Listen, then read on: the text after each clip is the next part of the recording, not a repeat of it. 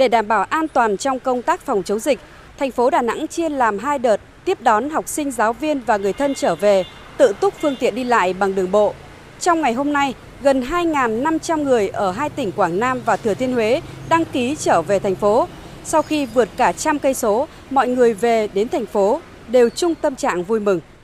Con ở Huế 5 tháng rồi, con rất vui vì được về Đà Nẵng để gặp lại các bạn và thầy cô và ba mẹ.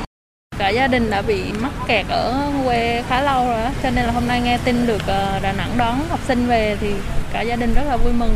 Và sáng sớm nay là đi rất là sớm. Vào đây thì thấy ờ, công tác ờ, chuẩn bị của mọi người đã xong hết rồi. Cảm thấy mọi người phục vụ rất là chuyên nghiệp thì rất chỉ là mừng đấy nhờ đảng và nhà nước cái là tạo điều kiện cho các cháu về với bố mẹ đấy rồi về được đi học đấy rồi mấy ngày các cháu nó hào hứng cái chuyện học hành nên mừng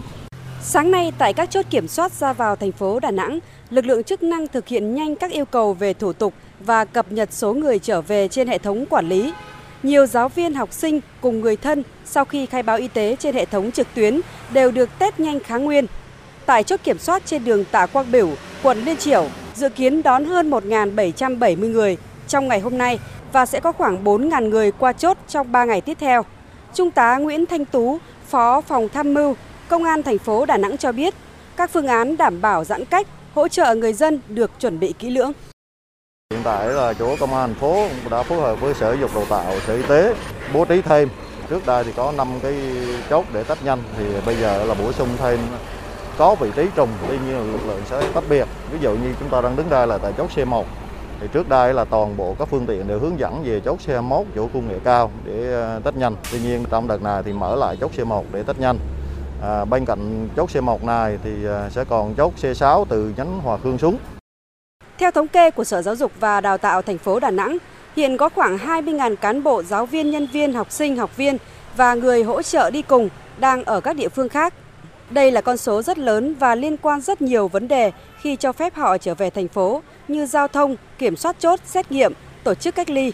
Để hạn chế tập trung số lượng lớn tại chốt cùng một thời điểm, Sở Giáo dục và Đào tạo thành phố Đà Nẵng đã phân bổ số người trở về trong ngày theo các khung thời gian từ 6 giờ đến 13 giờ và 13 giờ đến 20 giờ từ ngày 29 tháng 9 đến ngày mùng 6 tháng 10. Ông Mai Tấn Linh, Phó Giám đốc Sở Giáo dục và Đào tạo thành phố Đà Nẵng cho biết, Sở đã chỉ đạo các trường hướng dẫn học sinh và giáo viên trở về một cách an toàn, thuận lợi. Ngoài cái việc mà chúng tôi gửi cái công văn cũng như thông tin đến phụ huynh học sinh thì chúng tôi đã yêu cầu các cơ sở giáo dục nắm thật à, kỹ cái số giáo viên về cũng như số học sinh để chúng tôi có từng cái tin nhắn đến từng người trong cái danh sách được về và yêu cầu họ có cái phản hồi rằng là đã nhận được cái tin nhắn từ phía nhà trường về tới phòng giáo dục để đảm bảo rằng là mọi người về đều được tiếp cận các thông tin. Theo quy định, người dân trở về Đà Nẵng phải tuân thủ nguyên tắc 5K của Bộ Y tế trong quá trình di chuyển. Sau khi vào thành phố và đến nơi cư trú, người dân cách ly tại nhà 14 ngày, thực hiện xét nghiệm SARS-CoV-2 vào ngày thứ 14 kể từ ngày về.